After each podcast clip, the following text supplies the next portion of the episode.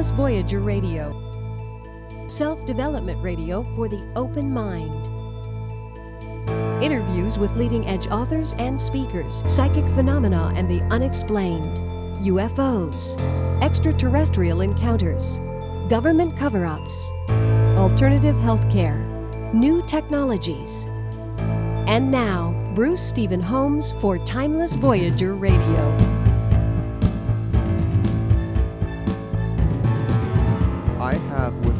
I think, probably one of the most uh, absolutely incredible uh, guests we've had in a long time. Until four years ago, Linda Dahl was a vice president in the computer industry. Her career spanned 20 years, including time with Apple Computer as a marketing manager. Yeah. Uh, you say right in the beginning that you became a millionaire by using conscious creation. What is conscious creation? Well, my definition of it is selecting a goal that you want to accomplish in life and then focusing on that goal until it happens. There's a lot behind that. But basically, it's choosing what you want to experience in this life and using, I'll put in quotes here, metaphysical um, uh, concepts to bring it into into physical reality. Now, you weren't always uh, in this uh, metaphysical realm, were you? No, no, no, no, no. In fact, uh, when I was with Apple is when I stumbled onto my first metaphysical book, and believe me, I wouldn't have picked the book up if I had any inkling at all that it had been that. Uh, I didn't know that, and fortunately, I picked the book up, and in that book, I learned of a book called Seth Speaks, and uh, was fascinated by the uh, concepts that Seth passed on to Jane Roberts Yeah, let's uh, through right. what has now become uh, called channeling. yeah, let's let's yeah, be very very uh, uh, careful. Let's make sure that everyone knows what we're talking about.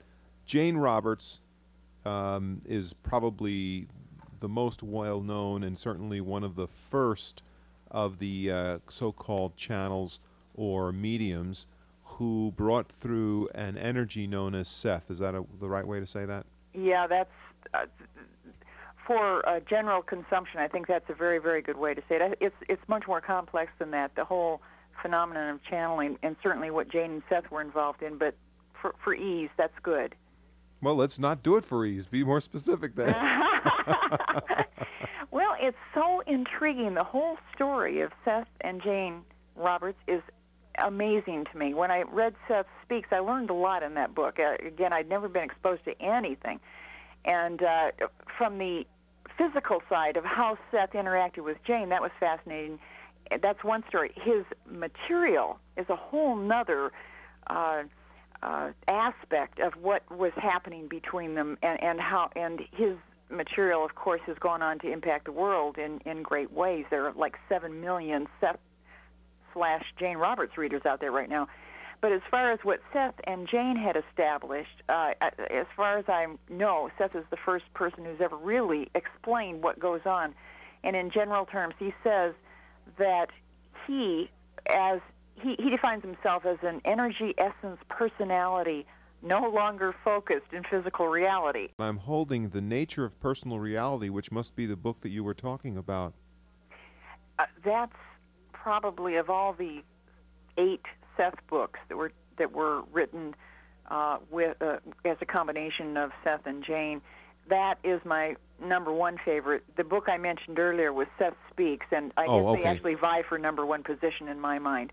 They're both very, very important books. Well, this one says uh, The Nature of Personal Reality Specific Practical Techniques for Solving Everyday Problems, Enriching the Life You Know. I mean, my goodness, if you're going to get information from a, a, source that is uh, otherworldly or, or uh, you know, whatever people say, uh, certainly not uh, physical, uh, or physical at least the way we understand physicality, that would be the best one to have practical techniques. Yeah, that's a very, very good point. In fact, I started with Seth Speaks because that happened to be the one I stumbled onto. However, the one that I used to get me from a marketing manager position at Apple to a vice presidency in the computer industry and on to making a million dollars was actually the nature of personal reality. It's it, Seth lays out the construct of physical reality and how we can interact with it to make things happen, to, to, to see what we want to see, to walk into what we want to walk into as an event, you know. So you're right. That, that is the most practical uh, information that uh, Seth uh, gave the world. And although it's found in, in all of his books, it's really condensed in that book. Yes, what happened when I was at Apple and I picked up those Seth books, uh, I became very entranced with the ideas of being able to create what I wanted to see in my life. I mean, who wouldn't? I thought it was a fascinating concept. I didn't believe a word of it, but I thought because I'm very logic oriented, I thought, well, apply logic to this if if this is conducive to logic and figure out how this works. Figure out if you can really do this. So I set a, a plan into place, and that plan included, in fact, the main goal was to get out of the computer industry. Not because I wasn't content there, but I thought if this really works, why don't I open up my visions and let's see what we can go for? If I can get out of the industry, that means I can do whatever I want with my life, even though I didn't have it defined at the time. But the sub objective to allow that to occur to me had to be money because I saw money as as the vehicle that could of course get me the freedom that I wanted and freedom was the number one goal. So I put that plan into place. I tested it along the way like most people do uh trying to uh create parking places and so on. And in my case, I had 25 hits with parking places and no misses. And I figured if I could create parking places, I can go on and I can do something significant. So it took um, from the from the time it started the process, it took a uh, little less than five years until I had that million dollars in my hands, and it w- came in. Uh, the whole process was so fascinating because the, the money eventually got into my hands in such a uh, an interesting way, one that I hadn't anticipated at Apple. How can I? I? I had no idea what the future would bring. All I knew is I was going to put it out there, like Seth says to do. Uh, follow uh, some of his suggestions. I added my own over the years, and finally I hit hit a bingo. And I know, know, I know that we can all do this. This is not unique. It's not extraordinary. It is common. It's the way we create our lives anyway. This is just doing it consciously. That's the only difference. You say testing the door of our beliefs. Let's talk a little bit about that. And You use, of course, uh, I guess this is a muscle testing uh, kinesiology. But, but that, of course, has got to be the whole thing, because if, if a person isn't aware of their belief system, then they can't really do anything yet. Yeah, let me some explanation before we talk about beliefs, because beliefs are they are the heavy hitters in, in creation. You're you're right on that point. Let me tell why though. According to Seth, we are all consciousness. That's all we are. Consciousness is all that is. As consciousness, we chose this reality to experience how thought creates. He says that we, we believe, we, we set up a, a um, concept into place called linear time, and the purpose of linear time is to see events, to see events that are actually the culmination of our thoughts. So that's important to, to note because an event or a material object that enters our life, according to Seth, is simply solidified thought. Beliefs are nothing more than strongly held thoughts. I shouldn't say nothing more. I mean, that makes them very, very powerful. So when we get to what we believe about life, about ourselves, about our mate, about our job, and so on, when we can really get a clear picture of what we believe, we can alter it because we will understand what we believe. We take beliefs as fact. Most of us do in the world. It, it just seems obvious, like uh, to someone who has had, let's say, several failures, however they may define that in their lives, they may say to themselves without even thinking about it, oh, gosh, I failed. I failed. I'm a failure. I failed. They may not say it in those terms and maybe not that frequently, but the, the underlying feeling is there that they're a failure. That will create another failure. It, it can't not create. If Seth is accurate in what he says, it must create something that reflects back failure something that people should know because it almost becomes an overpowering thought if people don't understand that beliefs are not hidden in the subconscious mind. They are very obvious in the conscious mind. And this becomes a crucial thing when you decide to find the beliefs that are limiting you uh, from having what you want in life. And the beliefs can be uh, multi-faceted, and it's important that we not become uh, overly concerned that they're not uh, easily not only found but changed. Both are very, very possible and very uh, easy if we believe it. So it always everything we do in our life gets back to whether we will allow it to occur because we will believe it. So in this case, uh, if anyone is is interested in finding beliefs and changing their their lives by doing so, uh, keep the faith because it's, it's really not that difficult. Now, muscle testing, I, I brought that up again because, frankly, I, I, when I first came across muscle testing, I found it to be very useful. Uh, you tell a very interesting story, and of course, what's happening is I'm, I'm going to start running out of time again if I'm not careful here.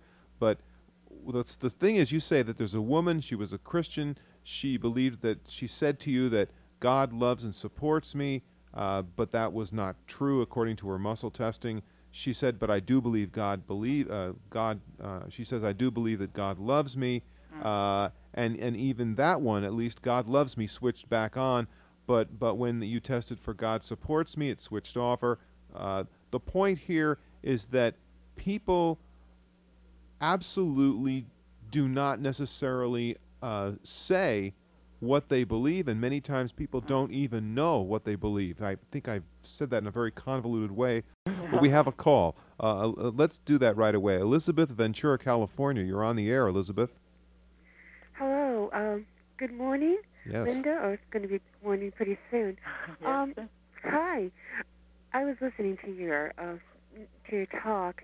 I did read Seth Speaks a long time ago. I remember that, and you know, it did, you know, did remind me of like now that people are doing channeling. You know, you're right. You know, Seth was the first channeler. Right. What I want to say is, um, let's say we're we're trying to, you know, get a higher education, for instance, and some things we're just really not that good in, and we keep striving and striving, and you know we just can't seem to, you know, we, we hit that glass ceiling sometimes, mm-hmm. um, like calculus, for instance. What does one do? would that would your book improve my uh, my uh, you know math abilities?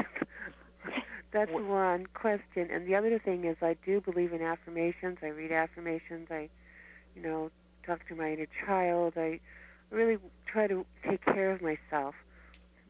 However, sometimes I really don't see changes. Mm-hmm. And, you know, I start wondering, well, what is it that I want to be when I grow up? All right. Good good questions, Elizabeth. Yeah. Uh, your comments, Linda. Yeah, Elizabeth, they're very good questions. Uh, one on the uh, uh, calculus uh, portion of your of your questions. This we always get back to beliefs in this reality, and if if you can take a look at what you feel about, let's say, calculus in this case, what you feel about it, how you see yourself uh, interacting with it. In other words, do you feel comfortable with it? Do you feel uncomfortable with it? Why? what you do is start searching. It always gets down to this. You start searching for reasons and for understandings that you hold in your mind towards something. A lot of women, as you as you well know, have been uh, trained uh, to believe that they have no math ability. That may become a stumbling block for many, and indeed it, it did in the past. I don't know if that's still the case today, but it's only beliefs. Has nothing to do with intelligence or ability. So to to uh, go beyond any block, any block at all. You take a look at what you're thinking. Read Nature of Personal Reality or my book or other books out there, but find something that gives you an indication of how to get to your beliefs. Again, and they're not difficult to find. They're only difficult to find because they look like fact. That's why they're so hard to, to identify at times. But when you realize everything you think is a belief, virtually, if you think it often enough, uh, then you can understand that it's it's not a fact; it's simply a belief. You can change it, and you can break that, as you called it, a glass ceiling. That that's it, one thing on, for instance, your calculus. The second thing on affirmations. Th- this is a very very important point to be brought out here. An affirmation will do nothing, nothing to change your reality, to bring a, an event in that you want to experience, or a relationship, or a, an item, money. It won't bring anything in until you change your limiting beliefs around that subject. This is this is kind of a, a hot button with me because it is. I think it's very misunderstood. The affirmations are very misunderstood in the world of metaphysics today. Seth is o- is only one of few that uh, explain why. In fact, he he he specifically addresses affirmations and says why they don't work. And I'm, I'll put that in quotes too because many times they do. But the reason they do work is because someone has cleared the limiting beliefs that stop them from having what they wanted anyway. And then they added emphasis to that. They cleared away the beliefs. They added emphasis to what they wanted by then using affirmations. Certainly, you can use affirmations without clearing away beliefs, and it doesn't. Uh, the the, uh, the uh. Uh, I started to use the word energy. The uh, emphasis, though, is watered down considerably. Considerably. We must understand what we're thinking and understand how that creates an event. And then affirmations become the frosting on the cake because you're clear then. You, you see you you're working from a, a solid platform of understanding then and then you then believe me then affirmations are very powerful all they are by the way are uh, focused intense thought that's all they are thought is what creates Now that was the point I was trying to make when I before we took our break. The the the interesting story there about the woman who was the Christian who ended up finally being able to say, I understand God supports me, I just don't feel it. The whole problem was finding out what her actual belief was. yes And once she found the belief, then it was then she could understand what the problem was. Yeah, you know, she was an interesting case because she did believe that God loved her, and she te- muscle tested, uh, to, and and said, and her, the muscle testing said, yes, that's true. You do believe that, but she had been, uh, uh, she had experienced in the last year several major um, events, uh, negative events, and that made her feel that God didn't support her. The universe wasn't supporting her because why was she in financial difficulty? Why had she had a health problem and whatever else had occurred to the woman? So she did believe God loved her. She just simply was losing her belief that God supported her. And but she had them tied together in her mind because she thought they were both accurate. But when she could break it down, in this case through muscle testing, although you certainly don't have to do that, you can you can figure this out on paper. Believe me, you can you can see your beliefs just by writing writing down what you're thinking at times. You can find them. Uh, in my book, there's something called a root diagram that will lead you to your beliefs. There are a lot of ways to find beliefs. But in, unless she had questioned that statement, she never would have understood how vulnerable she was feeling in life. And by not understanding how vulnerable she was feeling, she couldn't have changed it. You see, it, it always gets back to do we want to change or don't we? Of course we want to. Then we have to find a vehicle that leads to change. And the only the only vehicle that will lead to change is us changing our thoughts. It may look like other ways take us there, but they don't. I don't care what it is. If you if you do a ritual, for instance, if you're into ritual and you you uh, believe the ritual will help you change your beliefs, it will. But it's a belief in the ritual. It's not the ritual itself. Right. Now this and of course this is exactly what leads us on all these different paths to the same goal, isn't it? Yeah, we can go any way we want uh, and get to our goal as long as we change, you know. And people don't even have to understand the construct behind change. I love to understand it. That's why the Seth material caught my attention because it's so logical the way it's explained and it's so brilliant. However, you don't have to know a darn thing about metaphysics to make major successes happen in your life. That is obvious. And but but the the, the question still is what made the success? Was it working 70 hour work weeks? Well, sure, if the person believed that they had to do that, but they will still give the the uh, uh, they'll give the triumph to the 70 hour work weeks. They won't understand that it was their belief not only in the 70 hour work weeks, that might be one of the beliefs, but they had other beliefs in play that allowed them to become successful. But it always gets back to beliefs. In what a few weeks or so, uh, out comes a new book from uh, New World Library. Yes, we're really excited about it too. It's called The Magical Approach. And uh, Seth and Jane wrote this book um, in the early 80s. Jane died in 1984, and the book was written then. It's just now coming out in print, and it is wonderful. We have a copy of the manuscript here at Seth Network International, and in it, Seth tells us very clearly that in order to get what we want out of life, we must have a complete reorientation of thinking. And he gives uh, uh, examples and material that he, he had not covered uh, previously. He'd, he'd uh, touched on it. How could he not in 4,000 sessions that he and Jane did over a period of 20 years? But but he focuses on it in this book, and it is it's just an amazing book. I, I am sure you have Seth readers out there right now listening, and let me tell you, people, you are going to love this one. You know the let me you know there's something interesting I should say for people maybe who don't know much about Sure. Seth. There are seven. I might have said this. There are seven million Seth readers in the world, and it is truly a phenomenon because most of these people don't even know that there are other Seth readers around. We find that at SNI all the time. It is people pick up the books and they just use them in their own personal, private lives, and they uh, th- th- they become touchstones to reality. You know, it's like you, you if when you're starting to feel like you're falling off a cliff or, or kind of going sideways, you, you reach for a Seth book. They're they're just truly amazing information. Scientists from around the world have studied the Seth material to find out, at least quantum physicists, to find out what the next step in their evolution of understanding will be. The next step, the next scientific breakthrough, because Seth even goes into quantum physics far beyond what the quantum physicists knew. And he started this in 1963. You know, it's, it's uh, the, the information itself is now archived at Yale University, and I was there last week. We uh, Yale put on three tours for our group. We we had a conference back there at Yale, and they put on three tours of the manuscript and archives department for Seth readers, because, and they said that the Seth material is the most visited information in the Yale archives. And they also said that it's the only metaphysical information that they put into the archives and would consider. I mean, we're talking about a serious body of work. This far, far exceeds the level of, of most uh, channeled information that people have been exposed to to date.